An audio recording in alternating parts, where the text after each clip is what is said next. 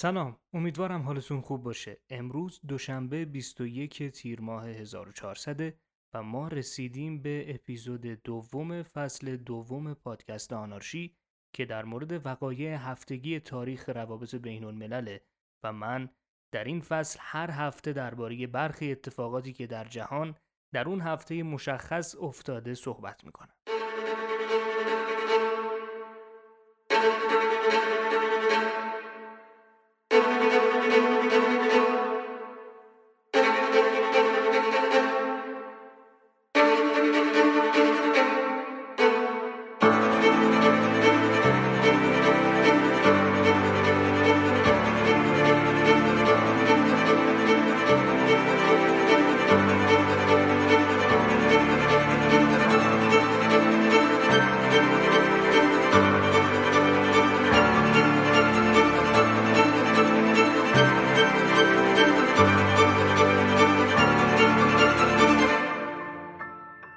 هفته قصد دارم براتون از نسل‌کشی رواندا و ریاست جمهوری صدام حسین حرف بزنم.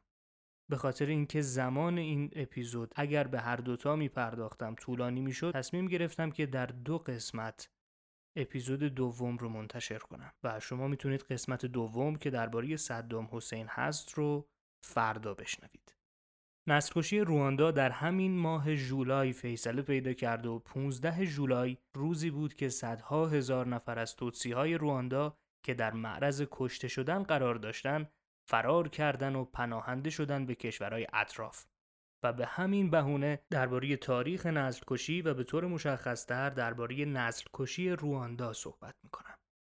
چون من دیدم پادکست چنل بی به نسل‌کشی رواندا در اپیزود چهاردهمش پرداخته، در این اپیزود و در این قسمت زیاد الان درباره اون رویداد و فاجعه سال هزار و نهصد و نود و چهار رواندا حرف نمیزنم و پیشنهاد میکنم اگر اپیزود چهارده چنل بی رو نشنیدید برید و توضیحات مفصل علی بندری رو درباره نسل‌کشی رواندا بشنوید. اینجا من بیشتر سعی میکنم یکم از تاریخ نسل‌کشی بگم، یکم از آمار و ارقام نسل‌کشی بگم، یکم از تاریخ رواندا و مشکلاتی که داشته بگم و یکم هم در نهایت از رواندای امروز و رواندای پس از نسل‌کشی.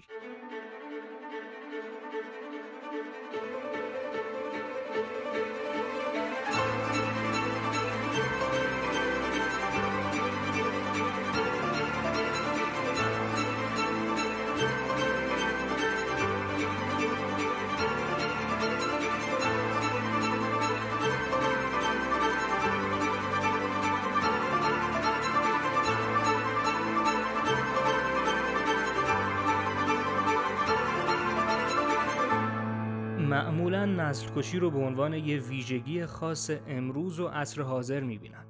دلیلش هم حوادث وحشتناکیه که در قرن اخیر در جنگ جهانی دوم و مشخصاً هولوکاست افتاد.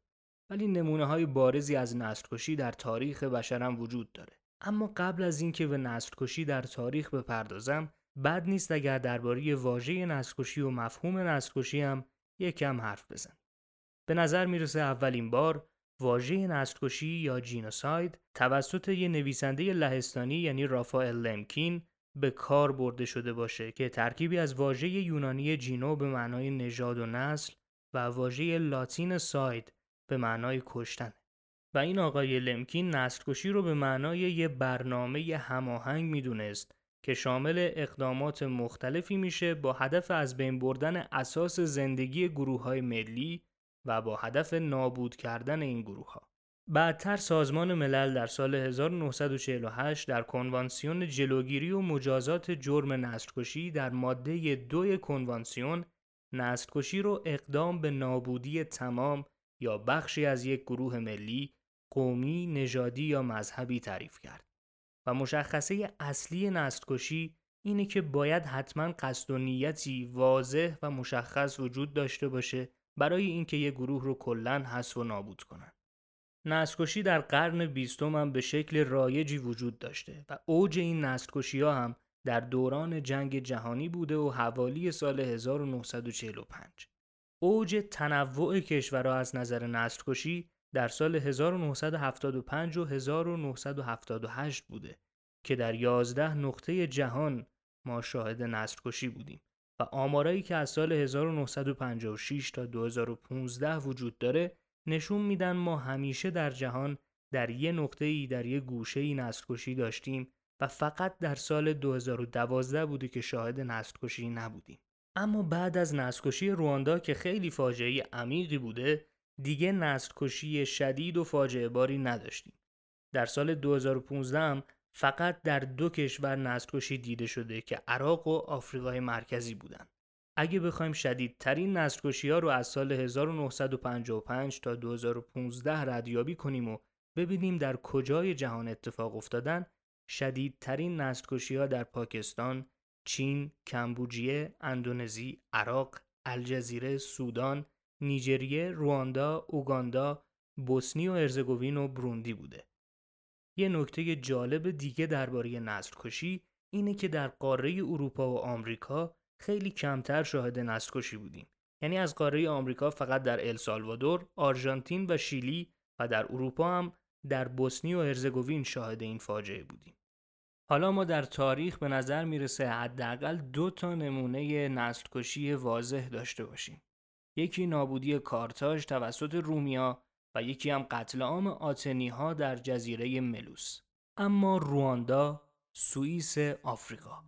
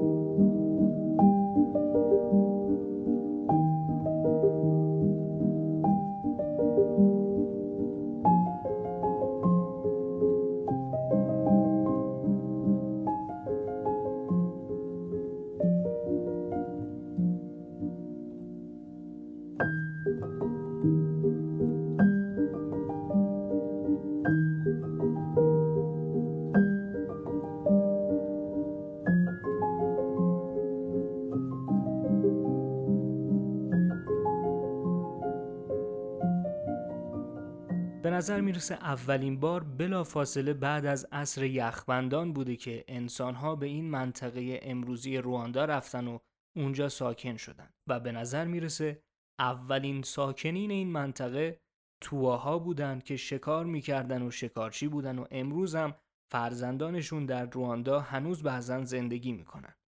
صدها سال قبل تواها کم کم با گروهی از بانتوها جایگزین شدن که کشاورز بودن و امروز ما اونا رو به عنوان هوتوها میشناسیم. این گروه شروع کردن به پاکسازی جنگل و یک جانشین شدن. سومین مهاجرت و سکونت تاریخ رواندا توتسیا هستند. مردمانی که دامدار بودن و دامپروری میکردن. تا قرن پانزده خیلی از ساکنین رواندا یعنی توتسیا و هوتوها در قالب حکومت‌های کوچیک کوچیک سازماندهی شده بودند و طبق گفته‌های بسول آلان اوگوت، اگر اسمشو درست تلفظ کرده باشم، تاریخدان کنیایی، این حکومت‌های کوچیک کوچیک حداقل سه تا بودن. در قرن نوزده میلادی دولت در رواندا متمرکزتر شد و مرزهای خودش رو هم گسترش داد. البته این گسترش قلمرو جنبه نظامی نداشت، بلکه مردم فقط رفتن و مهاجرت کردن به یکم اونورتر. توتسی‌ها کم کم یه سلسله مراتب تشکیل دادن و تحت حکومت یه پادشاه یا موامی رفتن. این موامی کنترل بیش از صد ملک بزرگ رو در اختیار داشت که منطقه‌های ثروتمند و حاصلخیزی بودند. ارتش هم متشکل از هم هوتوها بود و هم توتسی‌ها. به نظر میرسه در این دوران توتسی‌ها و هوتوها در صلح و آرامش داشتن زندگیشون رو می‌کردن. ولی خب مشخصاً توتسی‌ها قدرت و ثروت بیشتری داشتن. اواخر قرن نوزده پای آلمانیا به رواندا باز شد. آلمانا باور داشتن که توتسی‌ها از هوتوها برترن. چرا؟ چون که نژاد توتسی‌ها به اروپایی‌ها نزدیک‌تره و یه جورایی به نظر میرسه تخم تبعیض و نژاد پرستی در رواندا در همین دوران استعمار آلمان کاشته شده باشه. توتسی‌ها رو بیشتر قبول داشتن چون قد بلندتری داشتن. بعد از جنگ جهانی اول نوبت به بلژیک رسید. بلژیکی‌ها هم به توتسی‌ها که حاکم رواندا بودن توجه بیشتری داشتن و یه جورایی توتسیا کارگزار و متحد بلژیکیا شده بودن. بلژیکیا هم به نجات پرستی در رواندا کمک بزرگی کرد. اونا هم مثل آلمانا به توتسیا برتری میدادن چون سفیدتر بودن، بزرگتر بودن، بلندتر بودن و همینا باعث شد که توتسی ها افسانه برتر بودن نژاد خودشونو باور کنن و از اون به بعد به هوتوها که جمعیت غالب بودن یه نگاه بالا به پایین داشتن.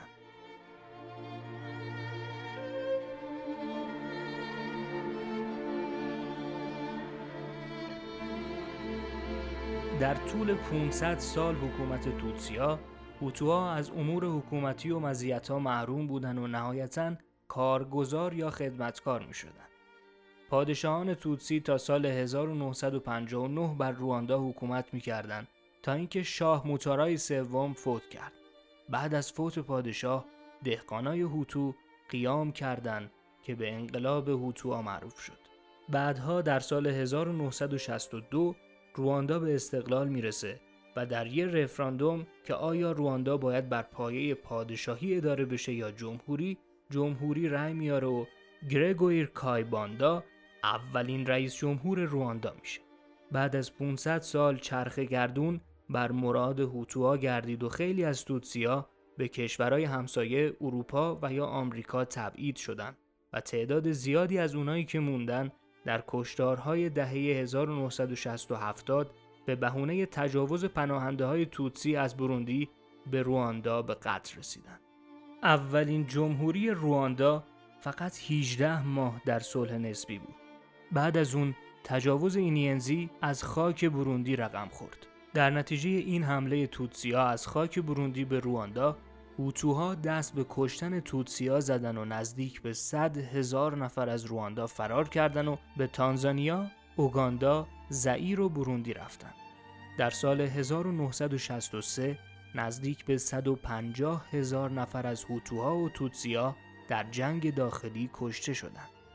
بعدتر در سال هزار و نهصد و هفتاد و سه کایباندا توسط وزیر دفاعش هابیاریامانا که آدم معتدل تری بود سرنگون شد.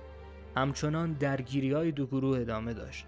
در سال هزار و نهصد و نود شورشی‌های توتسی از شمال و از کشور اوگاندا به رواندا حمله کردند. آگوست سال هزار و نهصد و نود و سه دولت رواندا و شورشی‌ها یه توافق صلح امضا کردن و قرار شد توتسی‌ها هم در قدرت سهیم بشن و پناهنده‌ها به کشور برگردن و دولت شرایط رو فراهم کنه.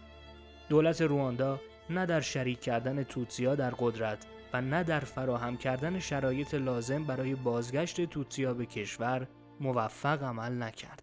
در آوریل هزار و نهصد و نود و چهار جهان در تصاویر انبوهی از مردان و زنان و کودکان کشته شده در رواندا غرق شد. یک موشک به هواپیمای رئیس جمهور رواندا اصابت کرد که از مذاکرات صلح دارالسلام با بروندی داشت برمیگشت و رئیس جمهور بروندی هم در همون هواپیما بود. بعضیا میگن این حمله کار هوتوهای افراطی بود. بعضیا میگن فرانسویا پشتش بودن و بعضیا هم میگن کار توتسیا بوده. به هر حال به بهونه همین حمله موشکی نسل کشی توتسیای رواندا شروع شد. جسد بعضیا توی گورای دست جمعی، بعضیا تو کلیسا و مدرسه پیدا شد. جسد بعضیا رو رو سطح آب رودخونه یا تو دریاچه‌های رواندا پیدا کردن. قتل عام رواندا انقدر وسیع بود که راه بعضی رودخونه‌ها بسته شد و بعضی دریاچه‌ها کلاً آلوده شدن. چیزی نزدیک به سه چهارم توتسی‌ها در فقط صد روز کشته شدن، یعنی بیش از هشتصد هزار نفر، و فاجعه مهاجرت توتسی‌ها رقم خورد. جمعیت رواندا در اون سالها حدوداً هفت میلیون نفر بود. ماشین نسل‌کشی رواندا وقتی شورشی‌های توتسی به همراه هوتوهای میانه‌رو به رهبری پائول کاگامه پایتخت رواندا رو تصرف کردن، در ژولای هزار و نهصد و نود و چهار متوقف شد. دادگاه‌های نسل‌کشی در رواندا شروع به کار کردن و طبق سنت‌های قضاوت رواندا، دادگاه‌های گاکاکا در دهکده‌ها شروع به کار کرد و در نتیجه افرادی که در نسل‌کشی شرکت داشتند به زندان محکوم شدند و زندان‌های رواندا پر شد از مجرمان نسل‌کشی.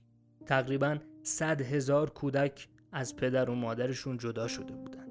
هدر مکلهود که یه پرستار نیوزیلندیه و از کودکان بی سرپرست مراقبت میکرده، میگه این بچه ها انقدر افسرده بودن که کلاً بازی نمیکردن و اصلاً شبیه بچه های معمولی رفتار نمیکردن.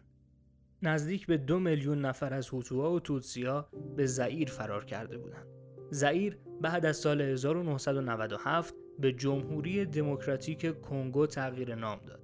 در سال هزار و نهصد و نود و شش نیروهای نظامی رواندا به کشور همسایه زئیر حمله کردند تا هوتوهای افراطی رو دستگیر و اخراج کنند. بعدتر هم که کنگو درگیر جنگ داخلی شد، رواندا و اوگاندا از شورشی‌های کنگو حمایت کردند. در بیست و پنجم مارس سال هزار و نهصد و نود و هشت رئیس جمهور آمریکا بیل کلینتون به خاطر کوتاهی آمریکا در واکنش به نسل‌کشی رواندا عذرخواهی کرد. شورای امنیت سازمان ملل هم در آوریل سال دو هزار اعلام کرد اقدامات کافی رو برای جلوگیری از نسل‌کشی رواندا انجام نداده و فاجعه رواندا رو با هولوکاست مقایسه کرد. در سال دو هزار پائول کاگامه که یه هوتوی معتدل بود و با شورشیای توتسی پایتخت رواندا رو اشغال کردن، به عنوان رئیس جمهور انتخاب شد.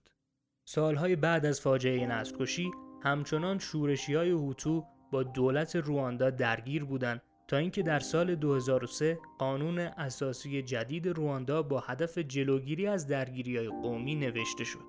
سال دو هزار و شش رواندا دوازده استان خودش رو به پنج استان تبدیل کرد تا قدرت به شکل عادلانه تری تقسیم بشه و درگیری‌های قومی کمتر. بانک جهانی هم در سال دو هزار و شش یه وام سنگین به رواندا داد تا وضعیت اقتصادی خودشو بهبود ببخشه. نرخ امید به زندگی سال هزار و نهصد و پنجاه در رواندا نزدیک به چهل سال بود. این عدد در سال هزار و نهصد و هشتاد و پنج به پنجاه و یک سال رسید و در دوران نسل‌کشی شدید یعنی سال هزار و نهصد و نود و چهار نرخ امید به زندگی در رواندا به بیست و شش سال سقوط کرد. بعد از فاجعه هزار و نهصد و نود و چهار این عدد در سال دو هزار و نوزده رسید به شصت و نه سال که نشون میده وضعیت رواندا نسبت به گذشته خیلی بهتر شده.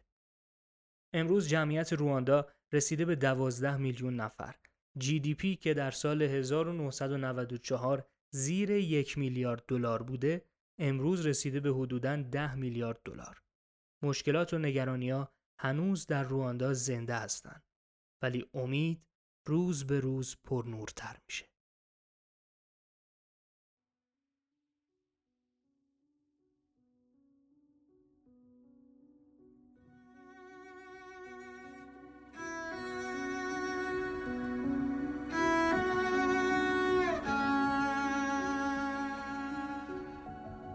قسمت اول اپیزود دوم از فصل دوم آنارشی همینجا تموم میشه. شما میتونید فردا قسمت دوم رو که درباره صدام حسین هستش بشنوید. اگر هم دوست داشتید میتونید آنارشی رو به دوستاتون معرفی کنید. اطلاعات تصویری این اپیزودم در پیج اینستاگراممون قرار میگیره که لینکش رو در توضیحات همین اپیزود گذاشتیم. خیلی مراقب خودتون باشید. فعلا خدا نگهدار.